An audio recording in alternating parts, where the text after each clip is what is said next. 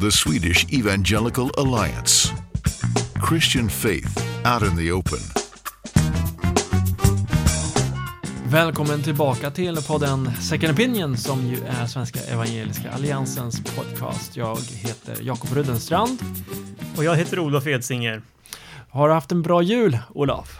Eh, jo, men det tycker jag absolut. Eh, lite inramning av, av sjukdom var det väl, men, men vi har fått flera härliga juldagar tillsammans. Det har, härligt, det har jag också, men som du säger, det har ju varit, varit lite sjukdomar och sånt. Ehm, eh, dock ingen, inte i, i, i, min egen familj just eh, på grund av corona, men, men i min större familj så har det varit lite covid. Men mm. eh, det, som, det, det sätter ju som sagt en del käppar i julfirandet nu för tiden, men eh, Eh, och det, jag, jag, tror ju också att en, en del, hel del av våra lyssnare har fått anpassa julen lite grann efter rådande omständigheter. Man kan väl misstänka det. Mm. Däremot så kommer vi sätta igång eh, den här eh, våren med, med, en hel del arbete med, med olika frågor. Men mm. det är några saker från förra året som vi har kvar att, att beta av. Du, du deltog ju i en eh, debatt i eh, inte mindre än Sveriges Television precis innan innan julafton. Eh, vad handlade den om? Ja men precis. Eh, jo men jag blev tillfrågad att medverka i Sverige möts. Eh, och eh, ja men det handlar om transfrågan då och särskilt den här vågen av eh, unga som definierar sig som trans och hur man ska tänka kring det. Så att det var, var spännande att få vara med i det samtalet. och vi var ju en ganska stor panel så att man fick kanske inte säga allt man hade på sitt hjärta men, men ändå det blev ett ganska bra samtal tycker jag. Ja, ni var ju väldigt många i, i, i den panelen och det, det, Um, det sträckte ju sig på olika, liksom, i olika fronter kan man säga. Att det både drog från, började med den medicinska frågan, mm, diagnosfrågan mm. om, om könsdysfori och hur vanlig den är och hur man bäst behandlar den i, i den svenska vården. Eh, till den mera ideologiska och, och idémässiga debatten som, som pågår, som du eh, var tillfrågad mer att, att delta i. Ja, men precis. Jag har jobbat mycket med trans som ideologi Eh, och även eh, ännu mer egentligen med, med queer-ideologin. Eh, och de tillsammans förkroppsligar de väldigt mycket av det här nya sättet att se på kön, där, där queer ser på både egentligen identitet och sexualitet som någonting flytande, man kan gå fram och tillbaka. Egentligen kan man vara hetero en period och homo en period och trans en period och sen kan man gå tillbaka på samma skala. Det är fullt möjligt i alla fall enligt queer-ideologin.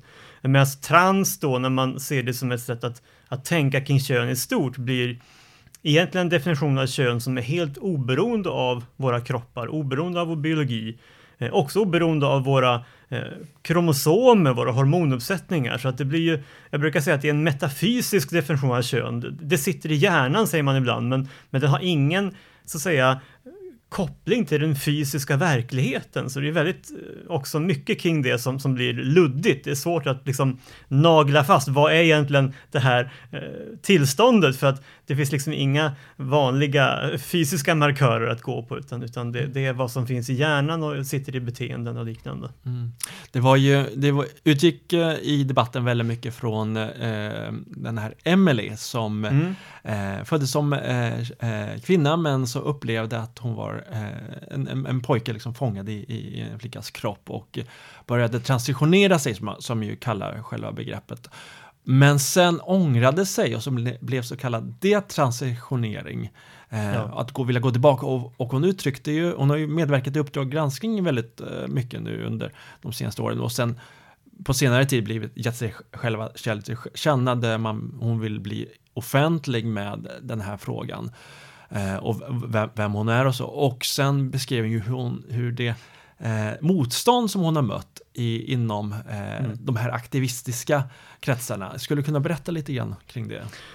Ja, men jag tänker att det har att göra med just det här att det blir ideologi av det hela. Eh, alltså, eh, om det hade hållits så att säga på en, en, medicinsk eller vetenskaplig nivå bara, då kan man ju diskutera olika forskningsresultat, olika behandlingsmetoder och så på ett mer neutralt sätt. Men, men här har det blivit ett slags ideologisk fråga där, där transideologin och transidentiteten blir som en, en frigörelsefråga.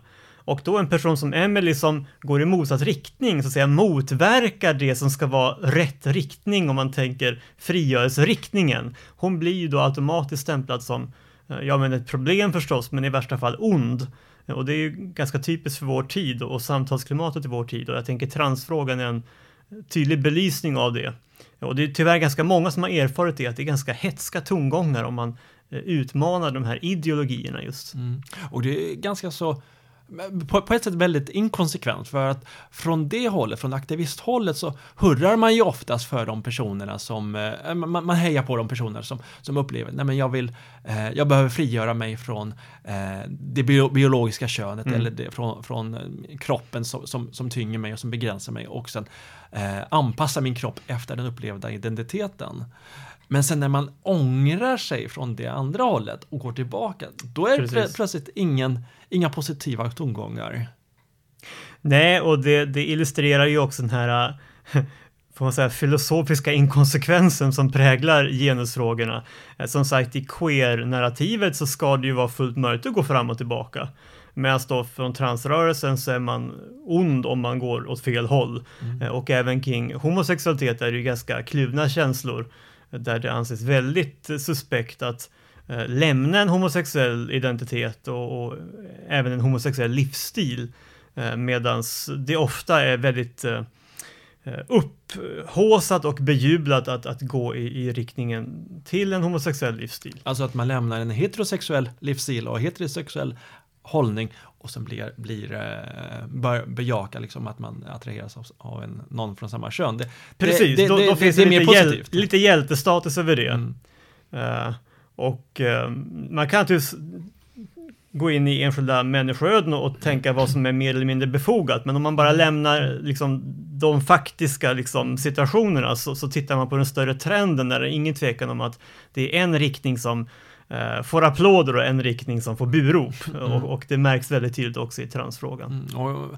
I samband eller efter just den här debatten så mm eh, gav ju ett, en rad eh, ledande socialdemokrater i riksdagen ut, ett, eh, eh ut en motion, eller man, man, man ville lägga en motion om att man vill förbjuda så kallad omvändelseterapi. Eh, det man menar, eh, man menar alltså att i vissa sammanhang, inte minst religiösa sammanhang, finns påtryckningar, förbön för eller, ehm, eller manipulationsliknande uttryck där man vill förmå människor som, som attraheras av någon av samma kön att lämna den, de känslorna, att, att eh, bejaka en heterosexuell läggning istället. Att man vill be, mm. be mm. loss människor från dem, be befrielse från, för, för, för, för, för de människorna på så sätt. Och eh, det finns ju såklart problematiska uttryck för, för detta. Eh, där man går helt emot människors eh, eh människors integritet och, eh, mm. och känslor och man, man, man, kan köra över människor. Samtidigt så finns det också en problematik där att när enskilda människor själva upplever att de brottas med de här frågorna och söker eh, vägledning eller förbön. Hur, ska, hur vill Gud att jag ska hantera den här frågan? Eh, att det finns en, eh, en form av um, Uh, kluvenhet när det, gäller, när det gäller själva lagstiftningsredskapet, att komma åt de problematiska delarna. Ja men precis, alltså jag skulle nog säga att de allra flesta kristna, uh, och det här gäller ju hela Europa för det diskuteras ju inte bara i Sverige, mm. är ju överens om att de här, uh, man får väl kalla det andliga övergreppen som har skett i vissa miljöer, mm där man så att säga försöker nästan ja, men pressa eller tvinga någon att, att byta sexuell läggning. Eh, det är någonting som vi, vi verkligen vill ta avstånd ifrån och, mm. och på intet sätt legitimera. Eh, men när man börjar göra lagtexter av det här så måste man vara väldigt noga med hur man formulerar sig och, och man kan säga att, att några generella drag som blir problematiska det är ju dels eh, hur man definierar begreppen. Eh, det finns en väldigt stor risk att, att så som den här typen av lagtexter formuleras så förbjuds egentligen inte bara en viss praktik, nämligen tvång och övergrepp och liknande, utan i princip åsikten att det är Guds eh, ändå grundplan för oss människor att leva eh, antingen i celibat eller i heterosexuella relationer. Eh, som ju trots att det är en, en vanlig hållning i, i klassisk kristen tro eh, och därför har ju det här drabbat många eh, kyrkor då, eh, Eh, att, att, så att säga åsikten blir bannlyst. Eh, men det är också så att man um, gör det väldigt svårt kring själavård, för, för som sagt om man själv har blivit uppsökt, som du sa, en person som genuint brottas kring de här frågorna, får en pastor eller präst överhuvudtaget ge den personen stöttning i den brottningen? Eller får man då bara stötta i en riktning? För det är lite grann som vi var inne på tidigare, att Eh, i en riktning får man applåder, i den andra riktningen får man burop. Och, det är väldigt tydligt här att en, en pastor som, som uppmuntrar en person att komma ut som homosexuell är ju lite av en hjälte i vår kultur. Men, men den som, som uh, ger rådet att, att kanske ligga lite lågt eller uh, ja, leva i avhållsamhet uppfattas ju, ju väldigt problematiskt. Men, men det kan ju vara också gråzoner där den här individen själv luftar de tankarna och har de funderingarna och får man då som präst eller pastor stötta eller uppfattas det som terapi, liksom terapi då? Uh, alltså påtryckning eller ja, manipulation? För, för att inte tala om det enkla faktum att själavård är ju faktiskt under tystnadsplikt så att mm. hela, hela situationen är ju komplicerad av det skälet. Och så har vi dessutom då de här spännande paradoxerna. Mm. Uh, för om man har lagstiftning som förbjuder då att man stöttar eller råder någon att Ehm, till exempel gå från uh, homosexuell till, till heterosexuell livsstil. Eh, anta att det förbjuds, men innebär det då också att man inte heller får gå från en transsexuell till en heterosexuell livsstil?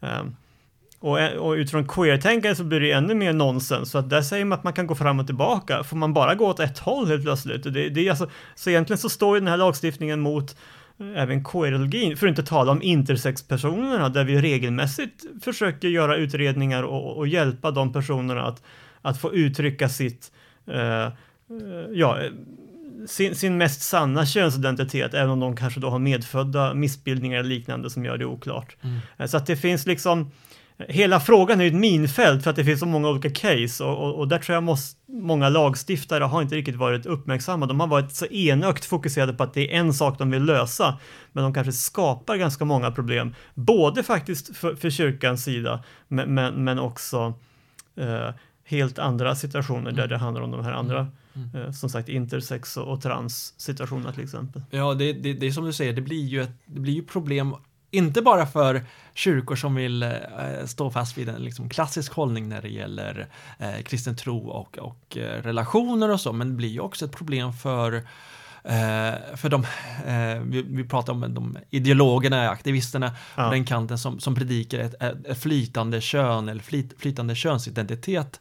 Eh, för, för dem blir det också ett problem att att förhålla sig till en lagtext som säger att man ska inte eh, driva på i en, i, i en viss riktning. Eh, det, blir ju en, det kommer ju såklart en, en utredning lite längre fram i vår mm. eh, där man ska undersöka förekomsten av så kallad omvändelseterapi i, i Sverige. Så det blir ju eh, spännande att följa vart den här frågan tar vägen. Men vi kommer såklart att, att fortsätta bevaka den och analysera. Eh, för det, det är ju inte minst en en viktig fråga för, eh, för de flesta kyrkorna att, att navigera rätt i, eh, i den här frågan. Verkligen, och som sagt om det i praktiken blir ett förbud mot vissa åsikter då, då är det en ganska viktig yttrandefrihetsfråga och religionsfrihetsfråga. Mm, mm. Så att det kommer vi följa. Mm. Uh, men Jakob, du har ju också varit i medierna vid olika tillfällen, mm. inte minst då kring jul så läste jag i Kvartal en väldigt uppbygglig artikel. Ja, det, det var ju webbtidningen Kvartal som eh, eh, väldigt gärna tog in en, en artikel som jag skrev om julevangeliets historicitet och det är ju positivt att vi får säga någonting eh, kring eh, själva julens huvudperson precis innan julfirandet och så. Eh, jag skrev en artikel med rubriken Mediernas julmyter om, om julen och det är ju det brukar ju vara en, en återkommande tradition eh, vid den tiden på året att eh, förnuftiga artiklar publiceras om att eh, att Jesus verkligen inte föddes den 25 december mm. år 0 mm. eller att eh, eh, att, att vi minsann firade något liknande, någon liknande form av ljushögtid i, i, här i Norden eller att eh, kristna tog över och eh, gjorde om eh, romerska högtider eh, i mm. början av i början av vår tideräkning så att säga. Men eh, så det var ju väldigt kul att få, få den publicerat i en icke-kristen eh, eh, eh, tidning där jag fick peka på att ja, men de flesta, alla kyrkorna känner ju till att, att Jesus inte föddes den 25 december men att vi, och att vi, vi firar ju egentligen inte ett datum, vi, vi firar ju en historisk händelse. Och, det, eh, och anledningen till att eh, vi egentligen inte vet vilket exakt datum på året Jesus föddes.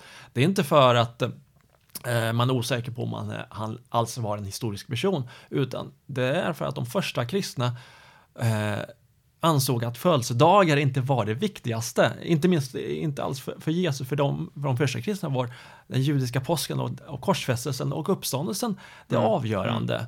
Eh, I Bibeln nämns ju bara två stycken födelsedagar och det är eh, farao, eh, när, när, faraos födelsedag när, eh, eh när Josef sitter eh, eh, sitt, Jakobs son Josef sitter i, i fängelse och han ska tolka hans drömmar. Eh, och sen är det också Herodes Antipas eh, födelsedag där han lovar sin, sin dotter eh, att, eh, att ge Johannes döparens huvud på fat. Och det är ju två personer som mm. Eh, är knappast några föredömen i, i Bibeln. Mm.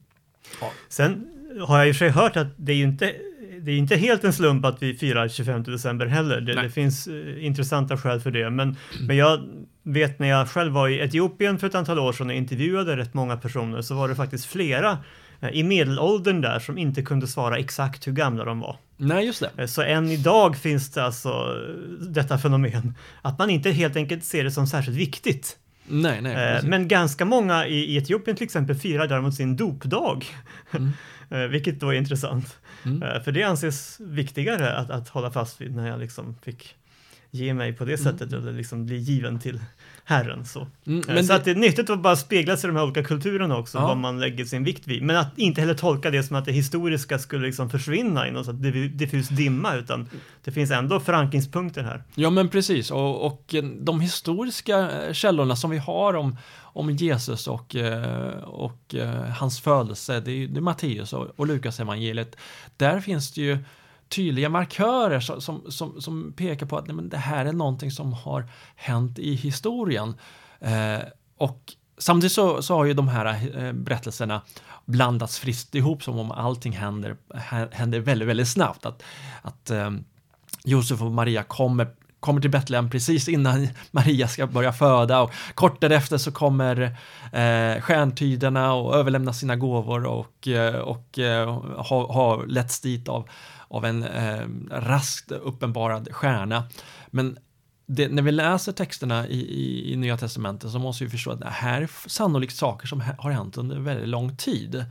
Um, en, en sån grej som, som, som, brukar diskuteras väldigt ofta vid den tidpunkten och som jag berör min, i, i min text i, i, kvartal är ju Betlehemsstjärnan. Att man, mm. man är osäker på vad är det för sorts stjärna som har lett eh, stjärntydarna. Och där finns ju såklart olika teorier. Eh, det, det, man, det, man kan, det man dock känner till är att det eh, eh, språkbruket som man brukar, som man använder om eh, om stjärnan som leder stjärntydarna, de vise männen till Betlehem och som ehm, eh, hamnar ovanför en viss plats. Eh, samma språkbruk användes av andra romerskt romerska författare vid den tidpunkten för att talas om kometer. Bland annat så en romersk historiker som heter Dio Cassius på eh, under den här tiden om eh, den romerska fältarens Marcus Agrippas död år 12 f.Kr. Och han nämner en, en, en, en stjärna som eller en komet so, som eh, for över staden Rom när han dog.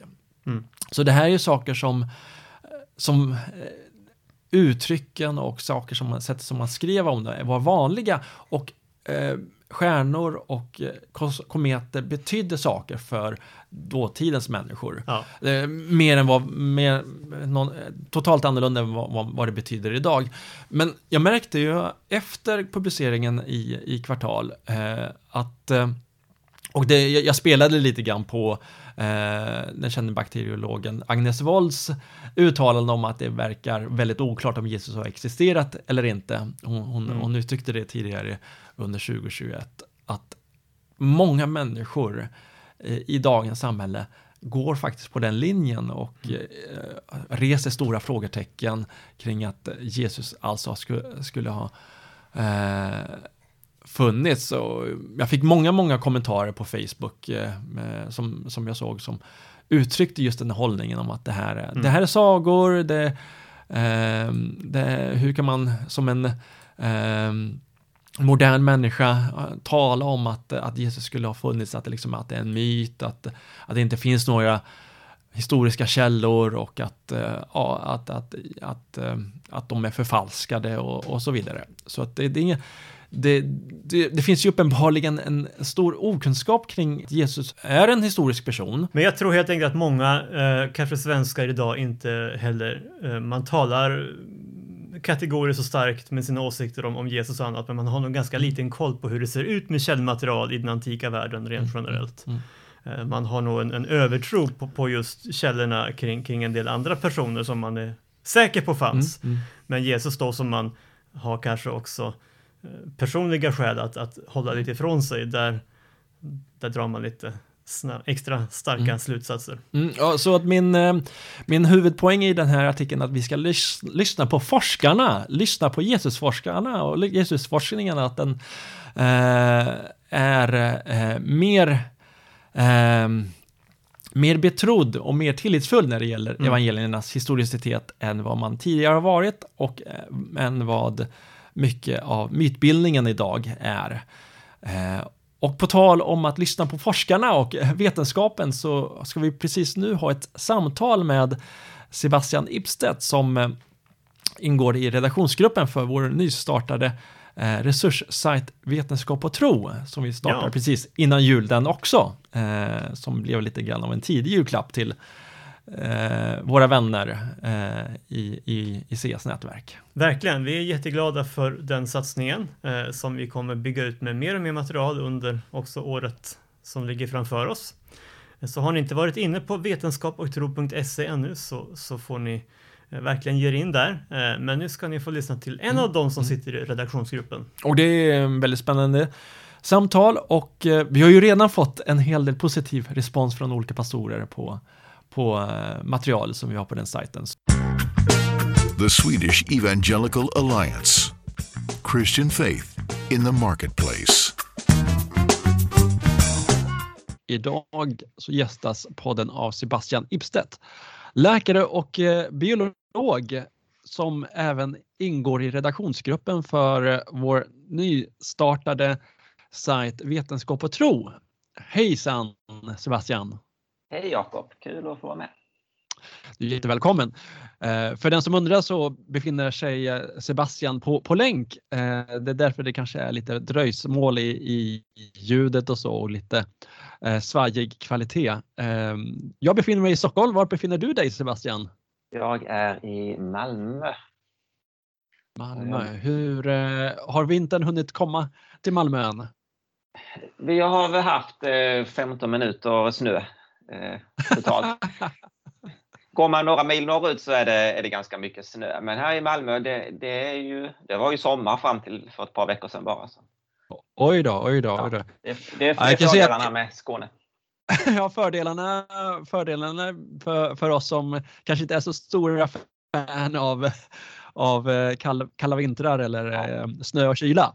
Ja. Men eh, kan ju säga att det här, att det här spelas ju in lite grann innan jul så Eh, än kanske det, det, finns hopp eller risk beroende på hur man ser det eh, om, om en vit och kall jul för er. Det är lite hur man ser det. Jag, jag sjöng Idas sommarvisa här för min ettåring hemma. Så att vi längtar till sommar. Nej, men det blir, det blir härligt med lite snö. Det blir. Jag förstår, jag förstår. Ja, nej men eh, du är ju eh, en av ett antal olika personer som ingår i redaktionsgruppen för eh, vår sajt eh, Vetenskap och tro.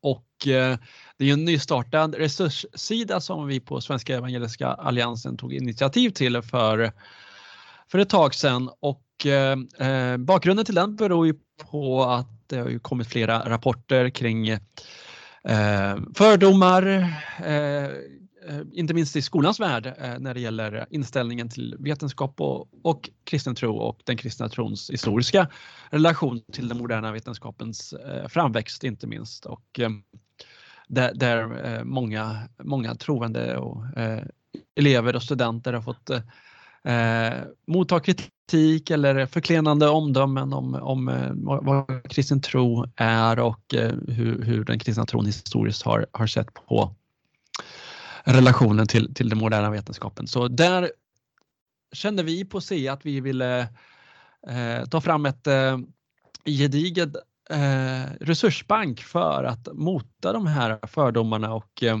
ge argument och analyser och eh, eh lästips till, till alla som är intresserade men inte minst eh, lite mera eh, lite mera frimodighet till, eh, till kristna att, att, att föra fram vad, vad, den kristna tron faktiskt har betytt för den moderna vetenskapen. Och där har du ju Sebastian varit delaktig i, i framtagandet av ett antal ja. olika texter. Så, så, så, hur skulle du beskriva att arbetet har gått? Eh, det, det, har väl gått eh, eh, bra tycker jag. Eh, och så, som du säger så eh, det, det, är ju skrivet med, med det här i, i, i bakhuvudet då, den här, eh, de här rapporterna som har kommit om hur eh, kristna ungdomar blir bemötta i, eh, i skolan. Men ehm, det finns ju också eh, förstås i samhället en ganska stor okunskap om hur kristen tro och vetenskap eh, hänger ihop. Och det är ju inte alltid till exempel som, som journalister och opinionsbildare har koll på att eh, den kristna tron eh, har lagt grunden för den moderna vetenskapen och att, att den här konfliktbilden den, eh, den stämmer inte. Den som man ofta har då. Ehm, så att, att, det är också det som vi har haft som, som målgrupp då och, och eh, när vi har skrivit de här texterna, och det, det, är ju inte bara vi i redaktörsgruppen som har skrivit utan det är även eh, andra personer som, som har bidragit till sidan då, så har vi skrivit det på en, en nivå som, som vi tror är eh, passande för eh, högstadie gymnasieelever men som också Eh, riktar sig till, till eh, allmänheten. Så att, att eh, vi tror att den här sidan kan passa eh, alla människor som är intresserade av den här frågan och även kristna förstås som, som vill lära sig mer. För det finns ju en del myter även bland kristna förstås om, om hur man ska se på olika vetenskapliga frågor. Ja, jag förstår. Eh, vi kan ju ta, ta tag i ett par av just texterna som det finns ju den här rutan, det står myter om vetenskap och tro där ni eh, har skrivit texter kring eh, Galileos konflikt med katolska kyrkan och mm. eh, huruvida medeltiden var präglad av mörker och eh, irration, irrationalitet och så vidare. Mm. Skulle du kunna berätta lite grann om, om de texterna? Ja, men, men eh, det är ju ett antal eh, myter här då som eh, är vanligt förekommande som vi tar upp och eh, diskuterar. Och en sån myt till exempel är att eh, kyrkan trodde att, att jorden var platt. Eh, att det var en, en spridd uppfattning under medeltiden och eh, det finns i vissa läroböcker som står det att, att eh, kyrkan försökte varna Kristoffer Columbus för att segla västerut för att han inte skulle trilla över kanten. Ja just det, det jag minns det nästan själv från, från min egen skolgång att, ehm, att det förekom den, den, den föreställningen om, om eh, tiden före Columbus resa till eh, västerut. Ja, ja, ja. Och den myten stämmer ju inte. Man visste ju mycket väl att, att jorden var rund. Eh, grekerna visste detta på, på 400-talet före Kristus och egyptierna räknade ut på 200-talet före Kristus hur stor jorden var. Eh, man räknade fel på eh, sex och en halv eh, mil i omkrets. Annars så, och det tycker jag var ganska bra beräknat för 2000 år sedan. Så man visste mycket väl att jorden var rund och den här kunskapen levde ju kvar på medeltiden. Mm. Ehm, så, så under kyrkans historia av alla tiotusentals teologer så är det två stycken som öppet har hävdat att jorden var platt. Alla andra som har uttalat sig om detta har sagt att jorden var rund. Mm. Och, och, när Kristoffer Columbus levde då kunde man köpa eh, jordglobar i, i souvenirbutikerna. I slutet ja, på 1400-talet. Okay. Så, så, att, att det, var ju, det var ju en allmän eh, kunskap. Eh, att jorden var rund. Om jag inte missminner mig så på Uppsala domkyrka så eh, finns det ju till och med avbildat eh, jordens skapelse eh, och då är det ett runt jordklot och eh, Uppsala domkyrka invigdes ju 1435. Mm. Eh, så, så ehm, det är ju en, en, liksom en, en, en insikt eller kunskap som medeltidsmänniskan hade, hade långt innan, innan Columbus bestämde sig för att, för att lämna Europa och, och ja. resa mot det han ja. trodde var, var, var in, eh, snabbaste vägen till Indien. Ja, visst. Och det finns ju bevarade jord, jordglobar från eh, 1400-talet. Så att, att eh, mm. Det var, det var ju allmänt eh, känt då. Sen, sen så eh, är det ju sant att kyrkan varnade Columbus, men man varnade Columbus för att om han skulle segra till eh, man skulle segla till Indien västerut, då, då var det så långt att segla så att han skulle svälta, iväg på, svälta ihjäl på vägen. Va? Och det skulle han ha gjort om han inte hade haft turen att eh, krocka med Amerika. Mm. Så, så man, man, man eh, varnade Columbus för att jorden är mycket större än vad, vad du tror att den är. Då. Så det, det, är en sån eh, klassisk myt. Och sen så som du säger så är det ju det här med, med Galilei också. Eh, att eh, Galilei-konflikten eh, eh handlade om att eh, kyrkan försökte hindra Eh, de vetenskapliga upptäckterna. Och det var ju inte alls så det gick till. För, för det första så var ju Galilei, han var ju kristen också. Va? Så att, att eh, det var ju, var ju en, en inom eh, kristen konflikt kan man säga. Då, va? Mm. Och sen så var det ju Galilei och påven, de var ju vänner till att börja med. Va? Och Vatikanen lånade ju ut sina observatorier till Galilei för att, så att han skulle kunna göra sina, sina studier. Eh, och sen så blev det ju en olycklig vändning där, där, där Galilei hamnade i konflikt med påven av olika skäl.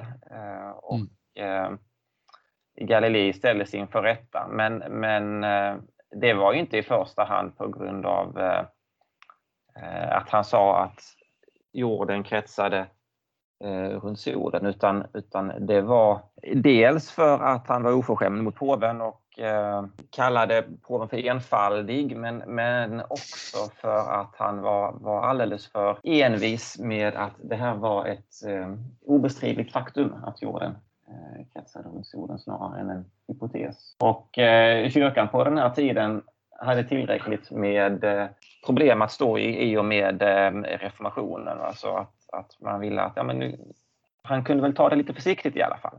Ja, man, man kanske inte kan, eh, kan eh, anklaga Galileo för att vara den mest eh, framsynte personen när det gäller, eh, när det gäller att, att föra en, en sansad diskussion. Nej. Även om man på många sätt hade, hade givetvis rätt i sak men, eh, men man kan ju det finns ju olika sätt att, att föra fram kritik och så snarare ja, än att kalla, kalla påven för, för, för, för enfaldig och dum i, i en, ja. en, en, sån här situation. Ja, ja.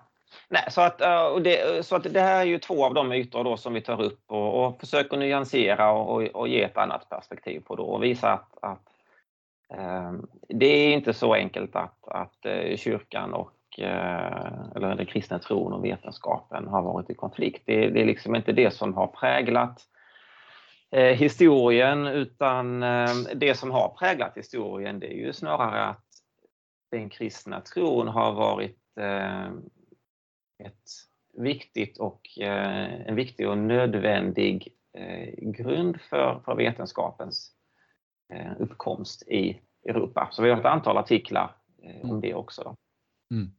Och eh, ni är ju väldigt noga med att eh, ge källanvis källanvisningar i, eh, i, i, era artiklar. Eh, så den som vill läsa vidare har ju gott om, eh, gott om trådar att gå på i det, på det sättet. Ja, just det. Det finns ju två nivåer på artiklarna kan man säga då. Dels en eh, grundläggande nivå som inte innehåller så mycket mm. källhänvisningar, där är några. Och sen är det en, eh, några artiklar som är mer fördjupningsartiklar och där är lite mer källhänvisningar. Då. Eh, mm. Så att eh, då kan man läsa vidare om de här ämnena. Och eh, när du, du har ju varit ute väldigt mycket i, i olika eh, liksom församlingssammanhang kan man, kan, kan man säga det och, och föreläst i frågor som har att göra med vetenskap och tro. Vad, vad är det du möter du också där ibland lite, eh, lite okunskap kring, eh, kring den kristna trons betydelse för, för, för den moderna vetenskapen. För det här, som du sa, det kanske inte Givetvis så är det ju en stor, ett stor utmaning i, i, i det sekulära samhället, i, i, skolan, på arbetsplatser och så vidare, på, på i sekulära sammanhang. Mm. Men det kan ju också finnas behov av att liksom folkbilda även inom, inom eh, kyrkans väggar kan man säga. Ja, men precis. Och, eh, och eh, det här är ju inte någonting som man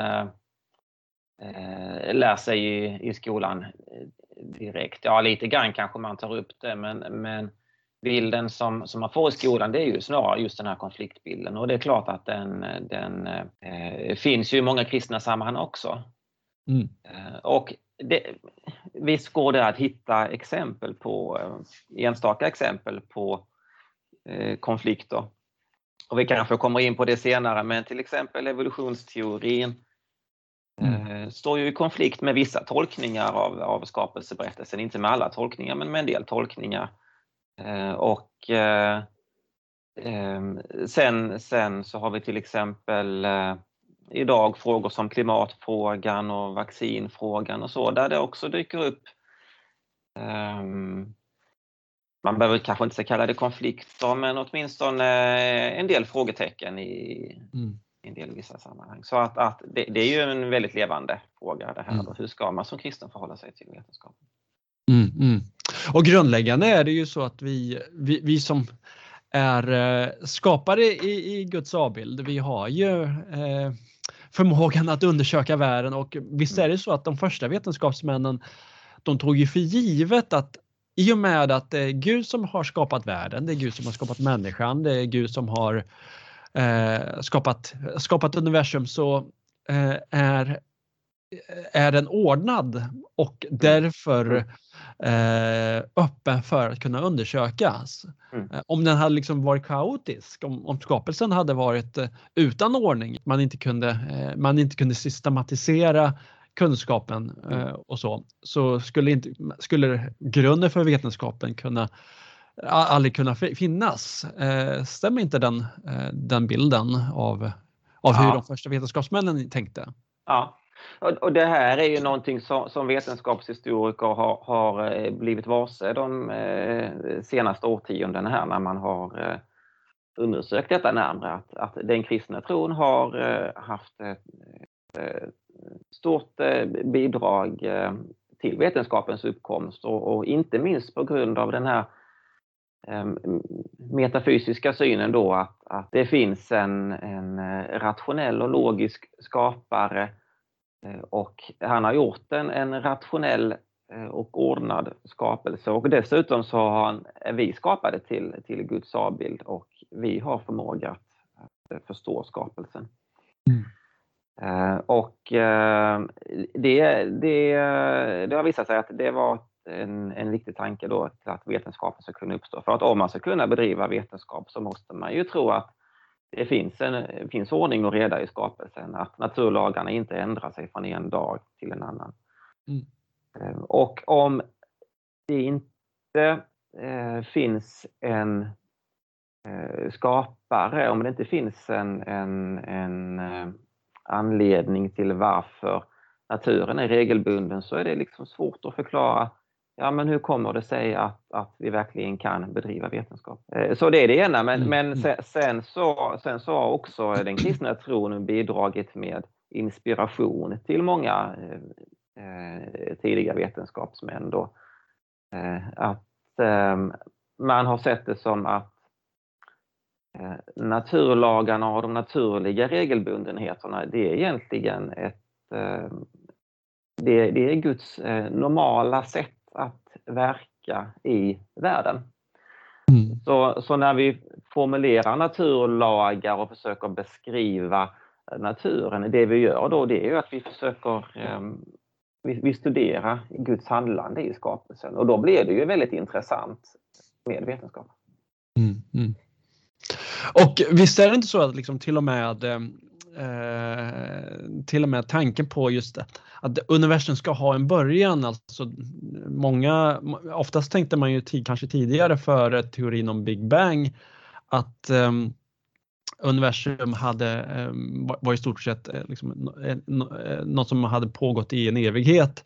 Men när man, när man insåg att, formulerade tanken kring, kring Big Bang, att universum har haft en början, så var det ju en, en präst, en kristen präst som kom, fram, kom på den tanken och kritikerna mot honom, alltså de, de, som, de som förkastade tron på de som förkastade tron på en gud och en skapare eh, talade nedsättande om denna tankar som, som Big Bang och ville man, man ville inte, eh, man ville inte erkänna eh, tanken på, eh, på, en, på en start på universum. Nej, nej, nej. men precis, visst, visst är det så. Eh, och det här var ju eh, hundra år sedan ungefär som, som eh, man, man började upptäcka det här då att det, det ser ut som att eh, universum blir större och större. Och eh, går mm. man tillbaka i tiden så eh, kommer man till en punkt när universum var, var samlad i en enda punkt. Eh, och många tyckte att det här påminner alldeles för mycket om Bibelns skapelseberättelse, så det fanns ett stort motstånd i början, men efterhand så har man ju tvingats acceptera detta då, universum har haft en begynnelse. Mm. Du nämnde ju tidigare eh, skapelse och evolution och det är ju det är en stor diskussion i, i, bland, bland kristna och, mm. och det, det, har ju varit lite, grann, lite kritik och, och så mot, eh, mot resurssidan. Resurssidan påstås att driva en viss, viss hållning i, i, i den här frågan. Men tanken är ju i, med resurssidans presentation att, att ge olika bilder snarare att liksom slå fast så här ska det ha gått till med i, i, i förståelsen av Första Moseboks uh, första kapitel när det gäller skapelsedagarna och så vidare. Att det, mm. ja, det skulle kunna, in, att det inte behöver ha handlat om, om sex bokstavliga 24 timmars dagar eh, eller eh, genom eller den processen som Gud valde att skapa, eh, skapa liv eller skapa skapa människan eller skapa mm. djuren och så skulle kunna ha skett med, med olika verktyg mm. enligt olika uppfattningar bland, bland kristna.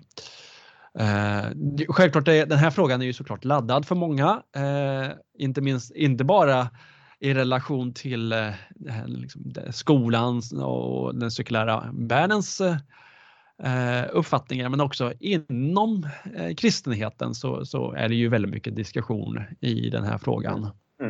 Mm. Skulle kunna berätta lite grann kring, kring hur ni tänkte i redaktionsgruppen? Att eh, hur, eh, hur gick tankarna när ni eh, skulle skriva om de här sakerna? För det, det här är ju såklart inte eh, mer, det här är inte, eh, det här är inte det som är det absoluta fokuset i, i resurssidan, Nej. men ni, ni, ni, har, ni har ju en, en, en viss Eh, ni har ju några artiklar om den här frågan, även om ja, det inte är det som är ja. majoriteten, absolut, den absoluta majoriteten vad sidan egentligen handlar om. Ja. Nej, nej, men precis eh, som du säger, va? Eh, så, så finns det ju vissa saker när det gäller skapelsen som, som alla kristna kan skriva under på. Eh, till exempel att världen är skapad av, av Gud.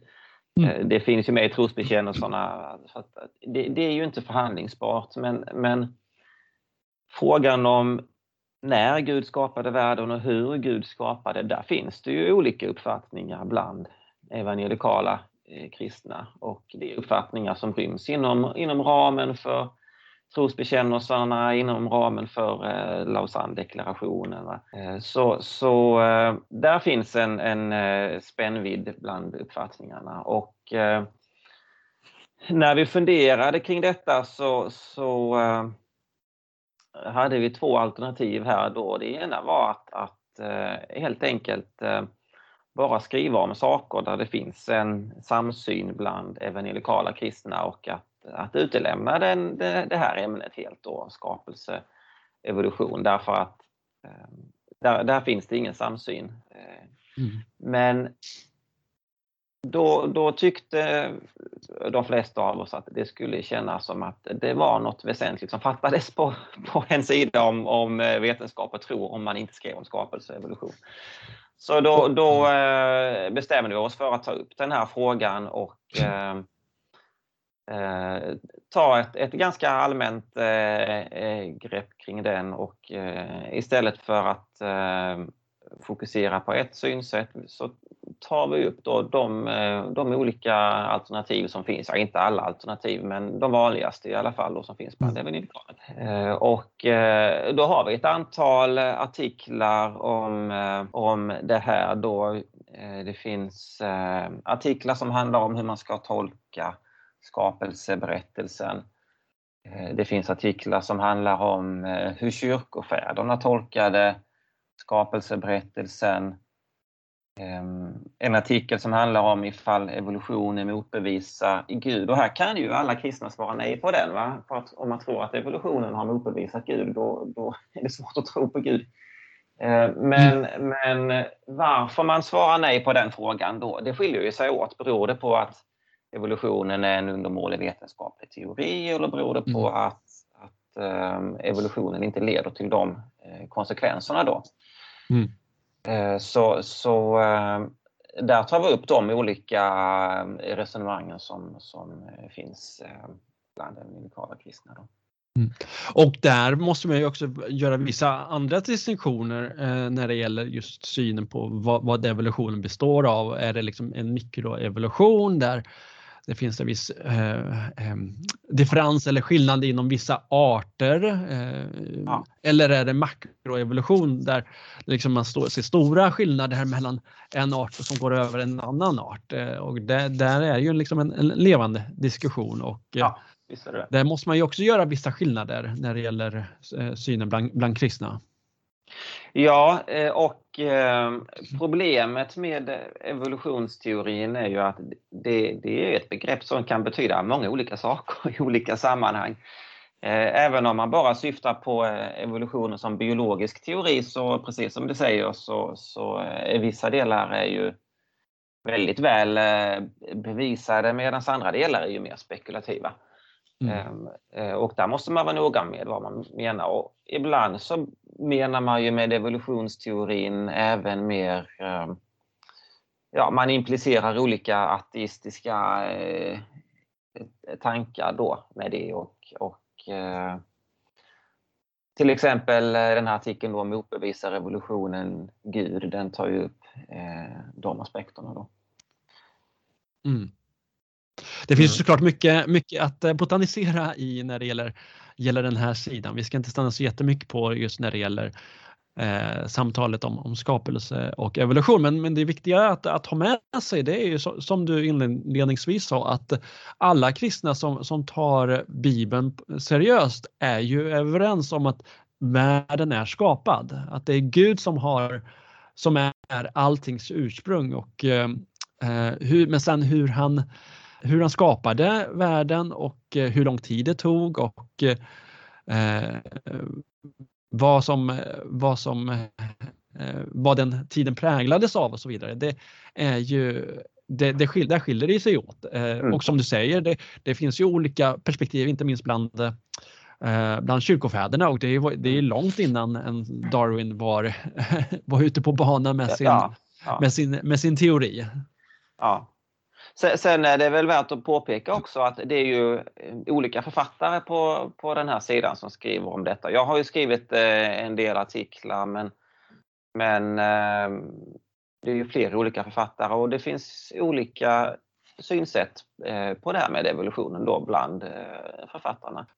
Mm. Finns det något mer som du känner att du skulle vilja berätta om, om, om sidan? Hur, hur, vad är dina förhoppningar kring den? Mina förhoppningar är ju att, eh, vår, vår eh, målgrupp, nämligen eh, skol och gymnasieungdomar, ska kunna få en eh, resurs att eh, använda i, eh, i skolan och eh, i samtalet med, med eh, skolkamrater och eh, lärare. Ehm, det har ju kommit rapporter som visar att det finns mycket, mycket fördomar mot kristen tro i skolan och eh, många som upplever sig kränkta. Eh, och eh, då tror jag att, att den här sidan kan vara ett bra stöd då, i de diskussionerna. Sen är min förhoppning också som sagt att den ska kunna bli användbar även utanför skolan. Till exempel när journalister och opinionsbildare ska eh, skriva om de här sakerna. Man ska kunna vända sig till den här sidan och eh, hitta, eh, hitta svar på sina frågor och kanske inte gå på de vanliga myterna som man har lärt sig i skolan. Nej, det, det, det förekommer ju vid återkommande tillfällen en rad olika missförstånd bland, bland mm. skribenter när det gäller mm. kristen tro och, och den moderna vetenskapen. Så vi hoppas ju verkligen att, eh, att, den, att det ska bli använd, eh, inte minst av, eh, av skolungdomar. Tack så jättemycket Sebastian Ipstedt för att du medverkade. Ehm, Tack och, själv. Vi är väldigt glada för att kunna tillhandahålla den här resurs, resurssidan för, för alla som är intresserade av frågor som rör vetenskap och tro. Tack för att jag fick vara med. Det var jättekul. The Swedish Evangelical Alliance. Christian faith in the marketplace.